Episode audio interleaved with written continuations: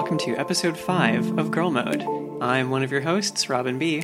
And I'm Willa Rowe, your other host. This week, Willa, the big news in the world of video games is the Game Awards. Yes, Geoff Keighley's baby. Geoff Keighley's baby. Geoff Keighley's big, expensive, annoying baby. Uh, so, earlier this week, the list of like official nominees for the show was was released, uh, and there was there were certainly some feelings raised about what those those particular nominees happened to be this year. Yeah. Um, it was weird because I think in, in some ways it's like more than it has been before. Yeah, certainly more than I've ever noticed, anyway. Yeah. And it's like, I mean, a lot of it is unsurprising, um, at least the nominations. Elden Ring and God of War Ragnarok basically are in yeah. every category they can possibly be in. I think the big problem is that they are so unsurprising. Yeah. But beyond that, I mean, one of the biggest issues was there seems to be a weird thing about indies in the Game Awards, like especially this year. Yeah, it's so I guess to start with, like the Game Awards, the categories themselves are always a bit weird, right? Because there's like mm-hmm. there are things like a Game of the Year, which is you know a very kind of overarching category, uh, and then there are other categories that drill down into very specific aspects of games, like game direction, narrative, score, things like that. And then there are also these category awards like uh, action and and indie and things like that. And then even more nebulous categories, the the the infamous uh, Games for Impact award. Mm-hmm. So it's like it's just a very strange mix of different like types of categories so it can be very difficult to know where to where to kind of slot different games in. Uh, and the way that it at least seems to have worked this year is everyone just slotted the same games into basically every category. I think something weird about the Game Awards is like they are ostensibly the like Oscars of the games industry, mm-hmm. um, which is a weird comparison for a lot of reasons. But you know, I think it speaks to the like disparity of categories. You have a lot of categories that are like traditional recognition awards like game of the year or artistic awards like game direction, best narrative, things that feel comparable to like prestige awards in more traditional mediums. But then you have a lot of more like these more specific awards that are like very genre based, which start becoming really nebulous. Yes. So it's a weird combination of like, where are they trying to go? Is this like for prestige recognition? Is this like more, you know, popular opinion? Um, which has always been a weird thing for an awards show to to figure out. Yeah, I think part of the issue is it seems to be that they're going for both of those things. Like they want to mimic the sort of prestige categories that you'd see at the Oscars and the kind of categories that like reflect the way that by and large players think about games, mm-hmm. which is these kind of like weird categories. Uh, and like you mentioned, it none of them are are weirder than the indie categories. Yeah. So I think the categories that we're probably going to focus on the most, or the ones that seem at least that we are the most frazzled about, are best independent game, best debut indie game, and games for impact. Yeah. I I think that it's best to like start with the most understandable award and then yeah. like generally understandable award and then move to the more obscure. So like yeah. best independent game seems fairly obvious what you would be looking for. It would seem that way, yeah. You'd think. And so, like, the nominations are Cult of the Lamb, Neon White, Sifu, Stray, and Tunic, which uh-huh. is very interesting that this is the list because ostensibly these are all indie games. Right. But it, it, comes but are they yeah so there's this really weird question and this is like happens across artistic mediums is what does indie mean and like you'd think indie stems from independent, it's about you know, games and creators that break out of the mainstream or like the traditional industry of like development and publishing.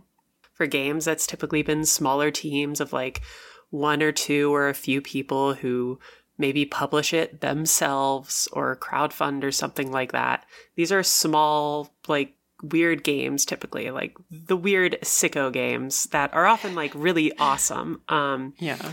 But nowadays, like indie in the games industry is becoming oddly more and more a mainstream thing. You have yeah. big publishers like Devolver Digital and Annapurna Interactive, which really draw the, like they they walk the line of is this truly independent or is this more of a mainstream traditional publisher now when you're having a fair bit of money put in and sometimes you're having you know also support from large companies like Sony or Microsoft. And so for Best Independent Game this year, it seems that indie is less about the way that the game was made, like, you know, super small teams outside of the traditional industry. And it's more about an aesthetic idea of what is indie. Because the biggest ones on here that are like interesting to me are Neon White, Stray, Cult of the Lamb um, specifically, because Neon White and Stray were published by Annapurna Interactive, and Cult of the Lamb was published by Devolver Digital. These games had a lot of money behind them, mm-hmm. relatively. Um, and Stray had a massive like marketing campaign from Sony because it was a console exclusive to PlayStation. So it feels weird that they're here alongside games like Tunic, which were made almost entirely by one person and published by a really small indie publisher, Finji. Right. I think part of the weirdness of of this category and the way that we categorize indie games is just sort of like intrinsic to the industry, right? Because like like you just said, like Tunic is not like a, a, self-published small game like that. Like it, it is going through a publisher, but that publisher is is very small scale, and the team actually making the game obviously like minuscule. Um, but then you also have games like Sifu, which like was published by kind of an or you know developed by like an independent studio but also got a lot of support from Sony like it was you know kind of one of their flagship titles of the year. And then yeah like Annapurna and Devolver are both you know ostensibly like indie labels but they also are like how many games this year have they put out? Like how much money do they have? It's like they are like major forces in the industry. Mm-hmm. um, and they're yeah it's like you said their indie status kind of seems to come from an aesthetic rather than like financial consideration or like any consideration of the material conditions that like went into making the game. It's, yeah, and it's it's also like this is not inherently a bad thing, but so Stray is also like it's also nominated for game of the year. Mm-hmm. It's the only indie game that is, which makes it hard to stomach the fact that it will probably win best independent game yeah. Because most people are most familiar with Stray probably due to the massive marketing campaign um, from Sony. And people are going to be more more ready to vote for Stray than any of the other independent games. Yeah, and that's a tricky thing because like it isn't that they shouldn't be able to overlap. Like I would love to see more overlap between like having independent games be up for game of the year. But I think the problem is like it feels less like an independent game is up for the game of the year than it does a game of the year contender has kind of infiltrated the indie category. Yeah. At a certain point, it's very understandable, right? The nominees for the Game Awards are not going to come from like true independent game. Nobody's looking through itch to find their nominees for this, right? The the I guess we can say at this point we both work for Inverse, who was a you know is a member of the jury for these. Um, so these these nominees are chosen by publications. So the kind of games that we tend to cover are necessarily the ones that end up getting nominated for these things just because it's you know when you spend all day writing about video games the ones that you spend the most time on and like wrote the most about are going to end up sticking in your mind. So it's not that i really expect it to be that different from the list ended up being. So i would say that it's become more common for a lot of you know what i would call mainstream quote unquote indie games to be what are mostly seen in the best independent game category. But then you have like the next level kind of down, or not down, but like more obscure maybe, is best debut indie game, which you would think is like very clear. It's the 1st Mhm. game from like a studio and, you know, s- still falls into those weird nebulous uh, ideas of what indie is. But so here we have Neon White, Norco, Stray, Tunic, and Vampire Survivors. And my first issue with this outright is that Neon White shouldn't be here. I mean, it just speaks again to like how ill-defined these these kind of uh, the criteria for each category is, right? Because like Neon White is, I guess, the first game from from this studio, but the studio is is run by developers who have worked on other indie games before and like very popular indie games. yeah, So Donut it's like- County mainly. Yeah. So like sure the name of this it is technically a new studio, but it's not it feels very different in spirit to me than like these are not new developers, you know. And I would say that, you know, I Norco, Tunic, and Vampire Survivors, I think are great like mm-hmm. inclusions here. I'm glad they're here. But I think again, Stray and Neon White have more of the public opinion because I think less people are going to know about or be playing these other games, which is kind of wild to me though, because at least Vampire Survivors is like massively popular. Yeah. eh, I mean they're all kind of like breakouts as far as indies go. Like Tunic was extremely successful. Like it, it's Yeah. on Game Pass. It's like everyone's talking about it.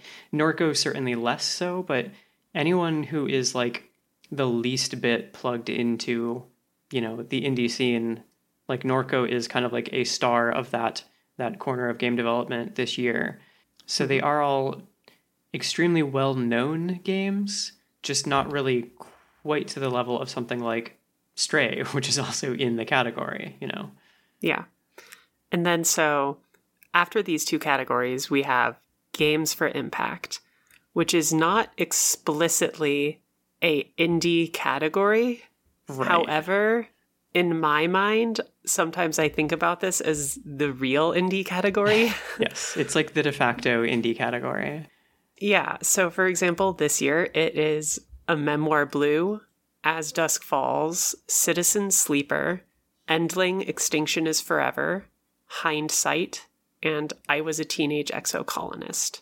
Now, excluding As Dusk Falls, which um, is like a Game Pass Day One game and had um, a lot of support from Xbox, most of these games are like what I would consider more true, like true indies. At least specifically games like I Was a Teenage Exocolonist, Endling Extinction is Forever, Citizen Sleeper. They are you know smaller teams, really interesting games that feel kind of a little more out there, um, but have really interesting things to say. Yeah, that seems to be the the games room back category is like the interesting games category. Yeah, you're right though. Like if you had just shown me this list of games and asked what category it was, I would say best independent game. Like because this is the only category for which all five nominees are what I would consider to be indie games. I don't know. I just think it's unfortunate that like the category that is the most interesting to me, and I suspect one of the more interesting ones to you, is the one that is the like the least defined and one that like a lot of people are probably going to overlook or not really care about. Like not necessarily even because they don't know the games, but just because the the category doesn't make any sense. Are we saying the rest of these games have no impact? Yeah, so Kotaku wrote a great article about this titled Games for Impact is a Meaningless Awards Category. Yeah. which touches on a lot of these things and um, i think it it's a great kind of companion to a piece i wrote it's titled game awards 2022 nominees prove the indie label has lost all meaning and both the kotaku article and and mine we kind of get into this thing of with games for impact specifically i say how can a game be so impactful yet not deserving of a nomination anywhere else on the list? It's a Because- good question. yeah, because if you look at these games, literally all of them, this is the only nomination they received at the awards.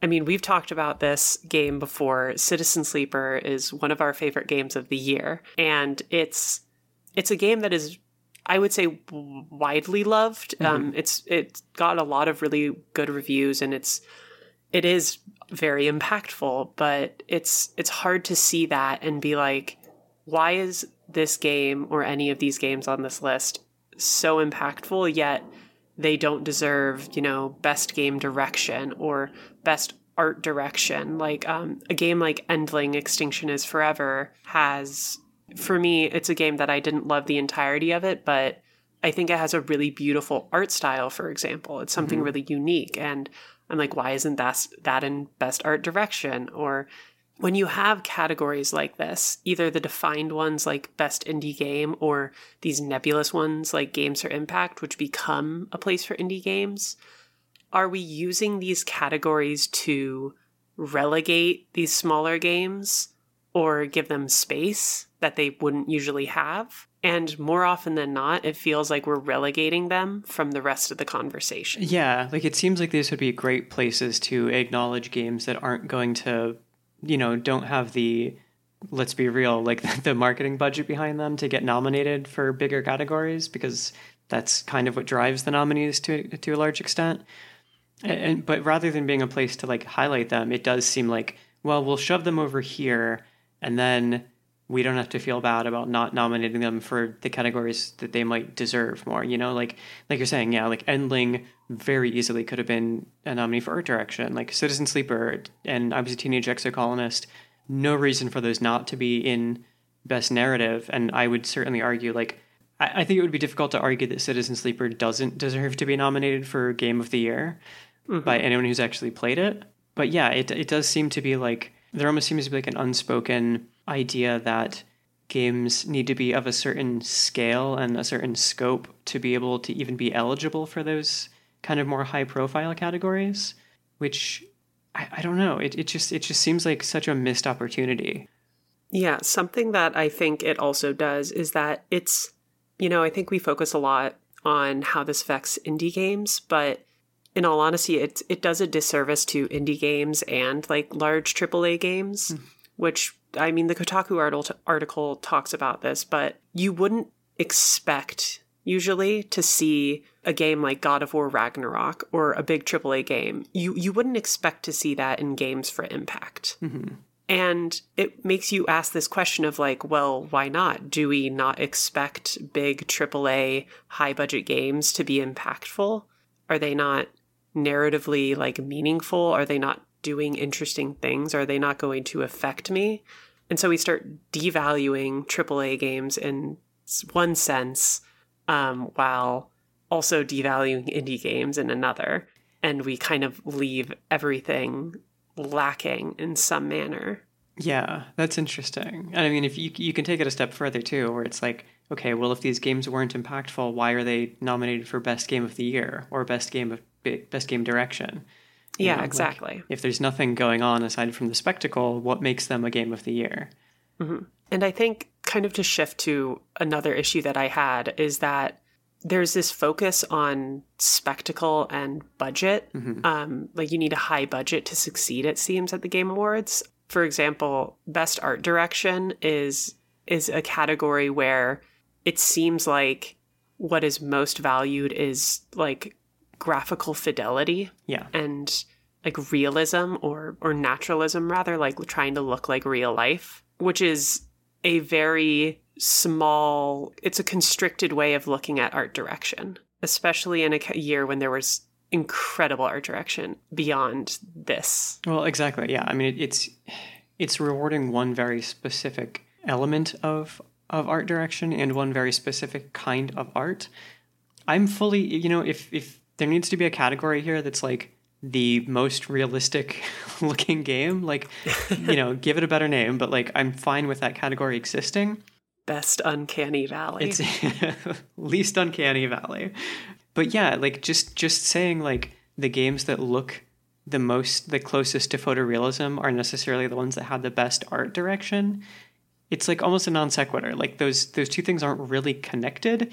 Like something can be very technically masterful in the the you know like you said the fidelity of the graphics that doesn't mean the art direction was good you know like if you render a tree so well that i think it's a real tree that doesn't tell me anything about art direction That's that's about like processing power, you know, and like obviously the work that goes into creating those assets as well. But like again, it's a very different thing. Like I'm thinking think of games like like Saturnalia is the one that keeps jumping to my mind. It's like an incredibly striking game. Like there is nothing that looks like it. Or Sephonie, a game that I won't shut up about ever. Uh, like there was never any chance that it was getting nominated for anything, but a category like best art direction is somewhere that a game like that could shine because it is this such a such a specific vision of how the game wants to look whereas like I'm never going to say that like God of War Ragnarok or Elden Ring or Horizon Forbidden West don't look good. They do look good. But to me like the art direction does not stand out to me there. They're impressive, but I think there are more creative games out there and it's just I don't know, I think that kind of like that sort of sums up a lot of my my issues with these categories is like I don't necessarily disagree with like the selections that were made. I don't necessarily say that they don't deserve to be there, but it's just like what are we looking what are we looking for? And are there games that better exemplify the the kind of spirit of these categories that like not only like fit the category better, but also could use the recognition more than God of War Ragnarok, you know? Yeah, I definitely agree. I mean, for me, they're like some of the biggest omissions that I think were wild was uh, Citizen Sleeper, especially. Yeah. I I really thought it would be there. I feel like it made a big enough impact, at, like at least in the beginning of the year, mm-hmm. and it was so like the narrative is really incredible and the art is very striking and it does something interesting. Yeah, I mean, I don't know, like I said, like there, there are a lot of games that I like this year that I was just like, this is not the kind of game that gets this kind of award and you kind of just accept that and move on but yeah citizen sleeper was enough of a breakthrough that it was just like i don't know it was it was it felt worse that it didn't get any of those nominations because it is a chance to like recognize a game that's that's small and personal and interesting but still had enough mainstream appeal that it could have stood a chance that yeah the fact or i mean i think signalis is honestly like very close to that same category where it's like it's kind of a niche thing, but like it, it broke through just enough that you could see the chance for it to be there. And the fact that it wasn't was all the more disappointing because of that. I think to an extent there's if budget and money is so important in the way these games are made, I think honestly they're it, it's not absurd to come up with an awards show like the Game Awards um, where instead of just doing game like game of the year and best indie, if they if they honestly put like a dollar amount next to the awards, where they're like, you know, best game above X amount of money, best game that cost less than this amount. There's some kind of actual cutoff that way. Right. And you can, in some ways, let smaller games actually get through a little bit in the categories that they might get recognition. Yeah. I mean that that sounds like on its face a kind of an absurd thing, but it is also like in essence what is going on. Like there is kind of a de facto limit in there already. There is a reason that all of the game of the year nominees were these massive productions. And again, it's not because they didn't deserve to be there, but there are plenty of other games that also deserve to be there, but they just didn't have the the marketing budget to get on enough people's radars, you know. Mm-hmm. I think there are people who would like scoff at the idea of Citizen Sleeper being on that list. And I think if you pressed them for why, the answer would boil down to it's not big enough. Mm-hmm. I think this is too big of a scale, like the awards in general.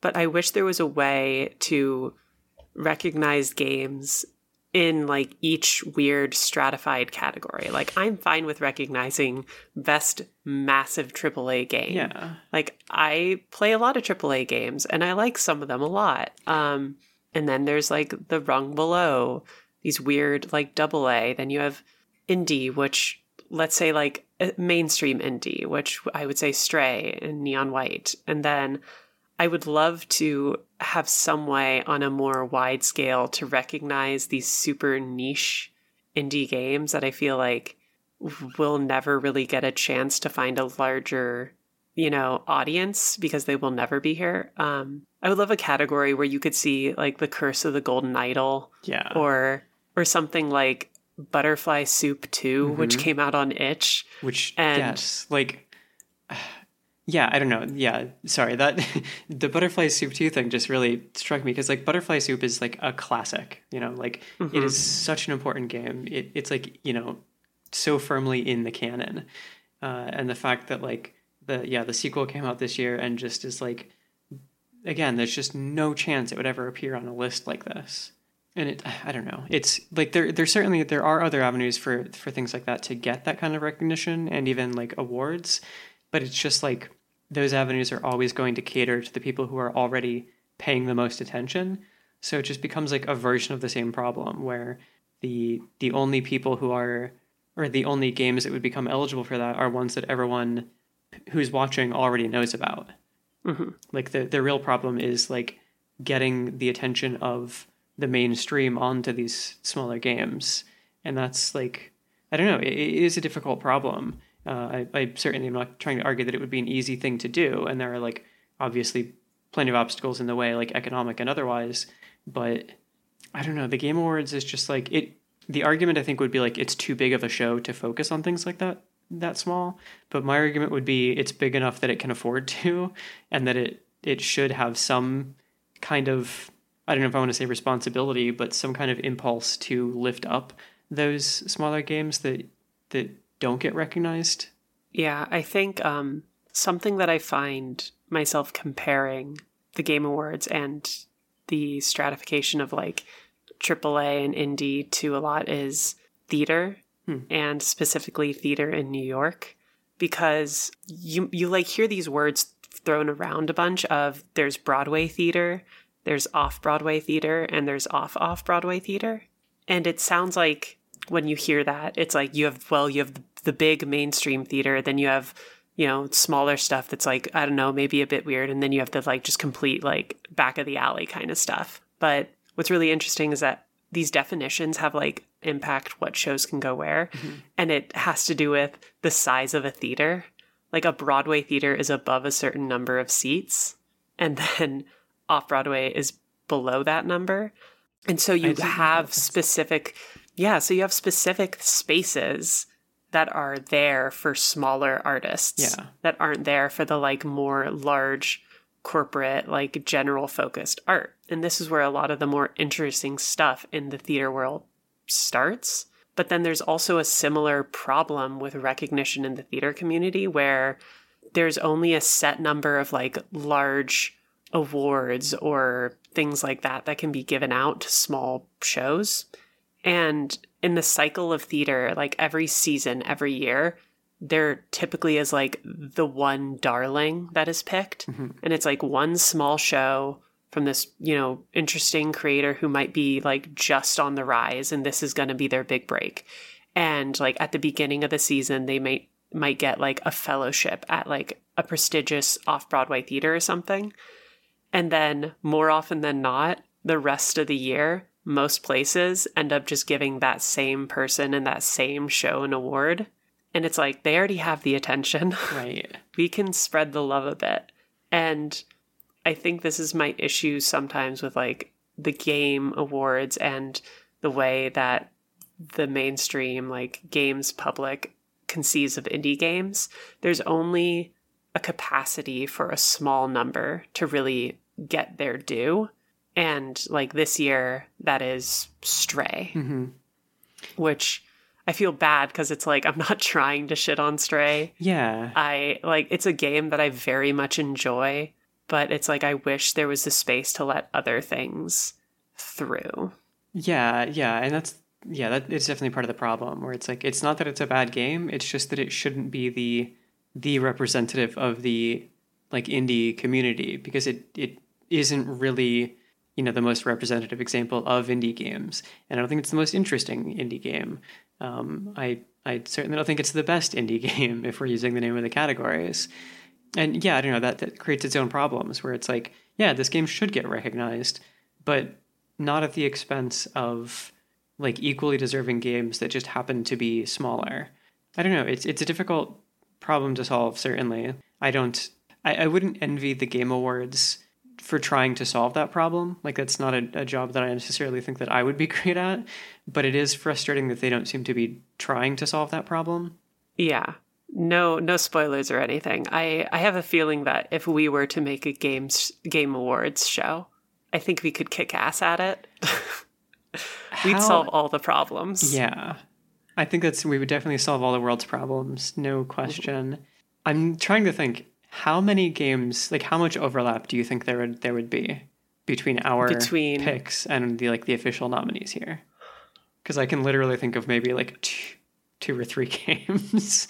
Yeah, I was gonna th- say I can think of I can think of like three games. yeah, Uh, it's interesting. it's an interesting one. Um, yeah. So I think the big question is: Do do you think Elden Ring or or God of War Ragnarok GOTY 2022? I think it's. I both think and hope it's going to be Elden Ring.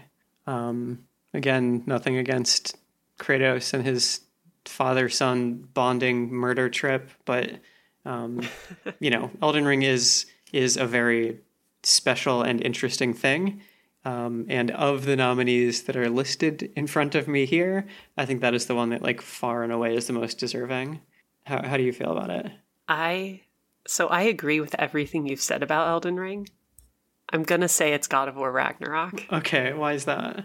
because I'm just playing the awards game, and God of War Ragnarok I think is is like the Oscar bait game. It is a prestige title that is a sequel to a very very beloved game Yeah. that did win GOTY. I'm pretty sure. Um, let's see. truly don't remember. But I mean, Elden Ring was a phenomenon. That was literally the only thing anyone talked about for like two months. Yeah, but so here's the thing God of War 2018 won the Game of the Year in 2018 at the Game Awards. It is won most anticipated game at the game. God of War Ragnarok has won most anticipated game. I think that Sony Santa Monica played a smart game by putting it in November. Mm-hmm. It's going to be fresh in people's minds. People are going to have been playing it. Yeah, recency It bias is is, real. like it, yeah, has a big recency effect. bias is going to be real. I think that people it it does what people want for the most part. It's a pretty epic conclusion to the Norse saga, and I think that people are going to maybe push Elden Ring a little bit out of their mind. I also think that it's possible that there is a not small contingent of people who don't love Elden Ring because they just never got into Souls games. And I kind of think that God of War might just be the spoiler pick and it might actually Yeah. win, which would be wild. It would be. but it would be I'm I'm I think I'm that I think that's what I feel. interesting. uh, I mean, that's a very convincing argument. I, I, I do hope that you're incorrect about about that. Not that I don't know. I guess that actually kind of makes me think like how like how much does any of this actually matter is kind of the question, which which sounds like a more cynical phrasing than I want it to. But I mean it doesn't. It doesn't matter at all. it, it truly doesn't. Like, but there's I don't know. There's there's part of me that's like, as much as literally the only category that I actually care about is games for impact because I do think like Citizen Sleeper is extremely deserving of of that kind of recognition. The rest of these are like just giants fighting it out for like one more scrap of attention when they've already had plenty. But it's I don't know. Yeah. I I think it would be more like it it truly does not matter. But I think it would just be kind of like I don't know, disappointing. It's just it's just a, a boring choice, you know? Like, oh okay, the big the big budget game that does the thing we knew it was going to do wins. Like, okay. Not surprising, but disappointing. I think that, you know, one of the issues is that the Game Awards is like an awards show that basically came out of one person's will. Like Geoff Keighley was like, I want to keep the game I want to keep doing an awards show for games. Mm-hmm. And I got a bunch of massive publishers to put money into it. And it mostly focuses those big publishers and those big games who don't really need any awards like recognition. I don't think like I don't think people are going to see God of War Ragnarok Game of the Year 2022 and be like, oh, well, I hadn't thought about buying it before. I'm going to get it now. Yeah. Like, I don't really think that's what it's for. And it is like what you're saying. Oddly enough, the, the ones that could use this the most are the smaller games. Like, I think about, you know, Disco Elysium, which kind of managed to like rocket to this like beloved like cult classic status Mhm. in some ways because they won at the Game Awards for Best Indie Game. And I think that helped it get a lot of attention from people who might not try it usually. yeah. Um, so it's like I care to an extent because, like, I know once an awards show happens, it's like there's not really a way to ignore it um, because there will be people who place importance on it. So I just wish that it was recognizing more of the things that I think need the recognition Yeah. um, beyond uh, the big pleasing games that may might be good, but like they don't need the recognition to start with. Yeah, I think I'm in a similar space with like where it's like I it personally doesn't make any difference to me like what game wins what award, but I do know that it will provide a boost to whatever game wins and like the games that I think do something special, like I do want more people to play. And so if the way that that happens is by them winning an award, then in that sense I I do care, even though I know for myself it it means nothing to me, you know? So there's there's this kind of weird I don't know, this this contradiction there where it's like it's not going to affect my life at all, but I, I certainly would like games that I think are deserving of recognition to get more recognition. Yeah, I think that um I think that there is and you mentioned this before, I think there is a responsibility of the Game Awards to like bring its audience I like to make its audience see some games that they would never think of or never be exposed to and want to play. For example, there are more indie focused or more interesting awards in the game space. For example, there's like the GDC awards, um, which are given by game developers, and it's it's very interesting to look at them. But I don't think most people who just play games are going to be like tuning in to find out who won the GDC awards and be like, "Oh, I need to I need to play this game." So, you have the the common like the the common gamer public are the people who are going to be mostly tuning into the game awards. And most people, maybe because they just aren't exposed to us by the games media, don't know a lot about indie games or smaller games. And I think that enraptured audience is like a benefit of the game awards and why that they they should think a little bit more about what they do nominate for indie categories. Yeah. I think that makes it tricky though, because like a very wide audience like that, if they watch this show and it's all games that they've never heard of before and never played, it's not going to mean anything to them.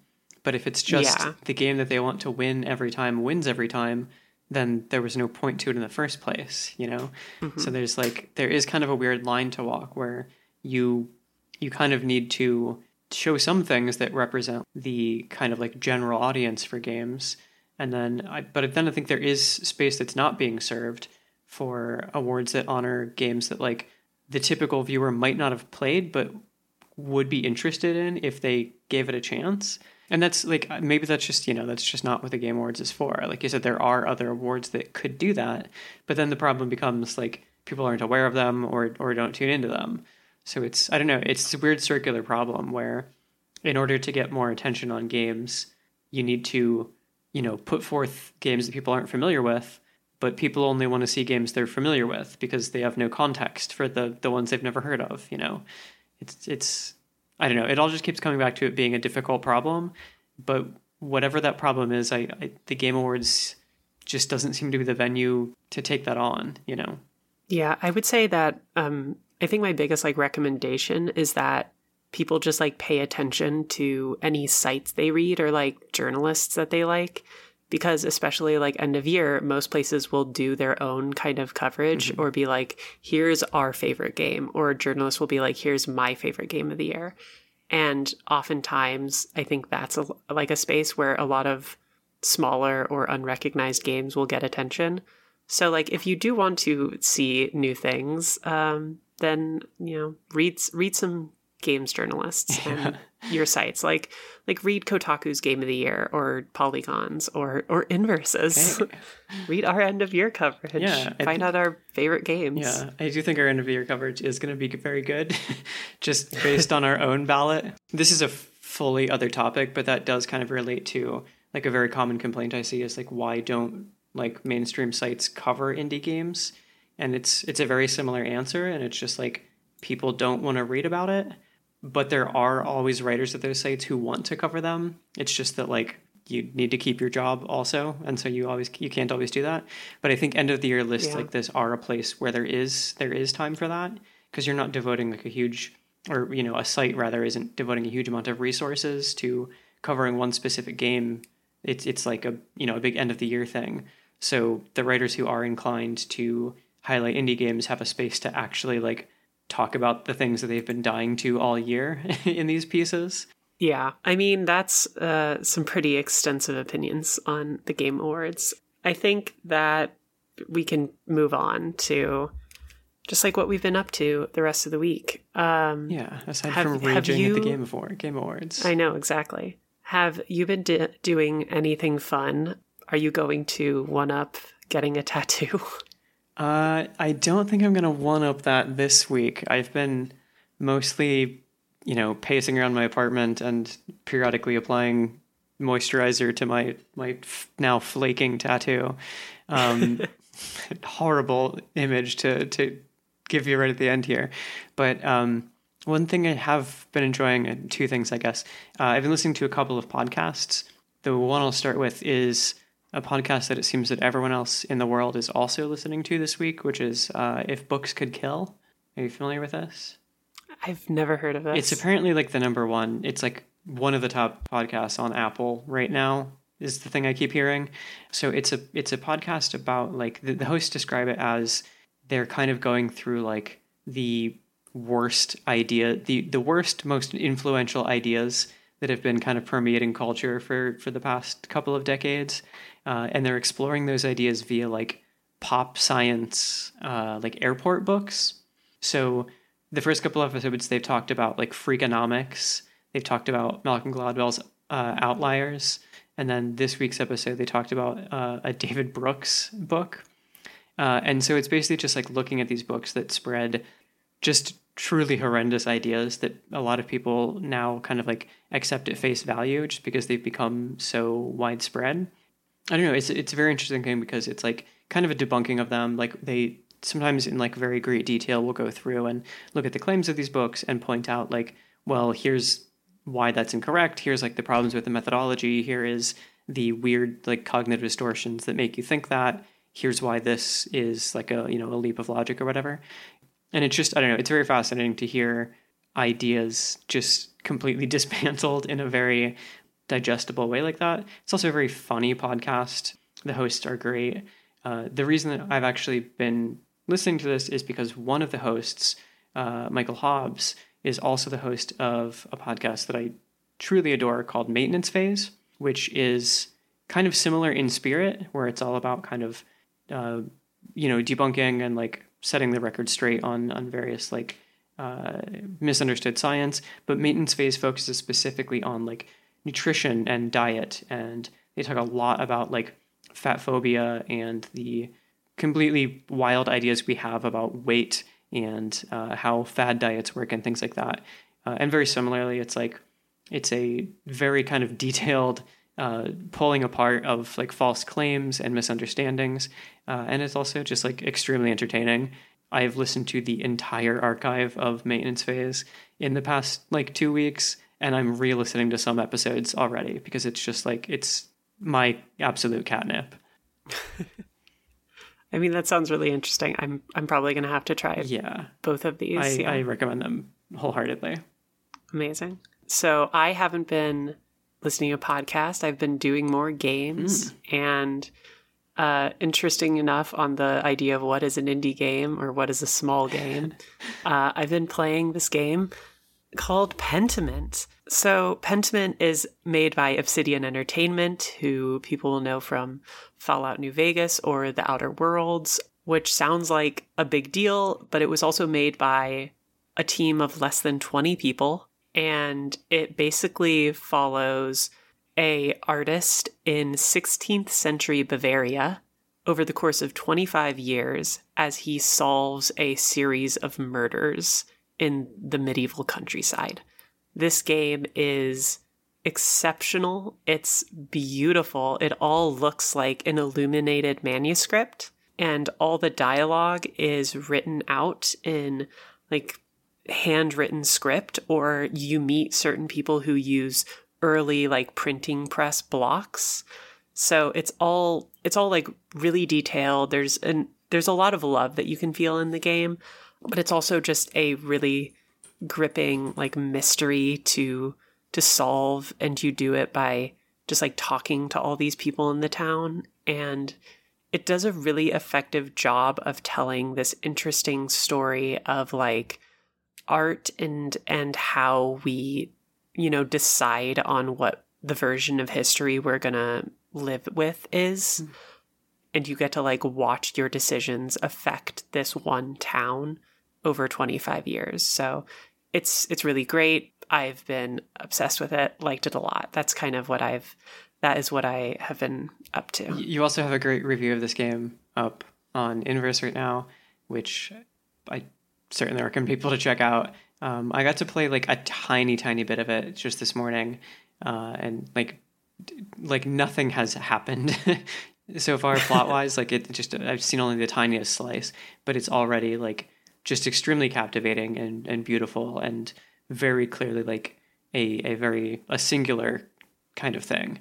Um, yeah, I will say the game the game has a very slow start. Mm-hmm. This is something I noticed. Um, you take, at least in my playthrough, it took four hours of playing before I got to the first murder, which like oh, really wow. starts the game. So yeah, it's um you you invest your time talking to people, but it, it's worth it. Cool. Yeah, I'm still like at the point where you're kind of like choosing backgrounds and things. So I'm like mm-hmm. right at the beginning but yeah, it, it seems like a, a pretty incredible thing. And honestly, like I like I said, I just played it this morning and I had already forgotten it was Obsidian because it seems like like such a small uh, and personal thing that it's it's strange to think of it coming out of a studio that's that like that large and that well known, you know. Yeah. But yeah, it seems incredible. I'm, I'm glad you liked mm-hmm. it so much. All right. Uh, well, that's going to wrap it up for us here at Girl Mode. Thanks for joining. You can listen to us anywhere you listen to podcasts, and you can find us on socials. We are on Twitter and Instagram at Girl Mode underscore pod, and we're on Cohost at Girl Mode dash pod. You can find me on Twitter and Cohost at The Willow Row. And you can find me on Twitter and Cohost at Robin Bombus. Okay, uh, thanks so much for joining us. Uh, see you later. Have a good day. Bye. Bye.